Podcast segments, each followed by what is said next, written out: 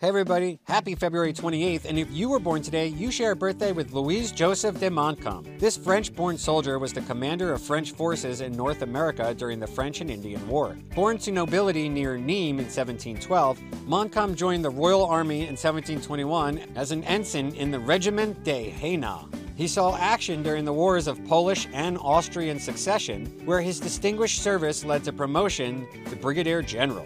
In 1756, King Louis XV sent him to New France to lead its defense against the British in the Seven Years' War. Montcalm had notable successes, such as taking of Fort William Henry, but British mobilization of large numbers of troops against New France led to military setbacks. Montcalm died in 1759 at the Battle of the Plains of Abraham.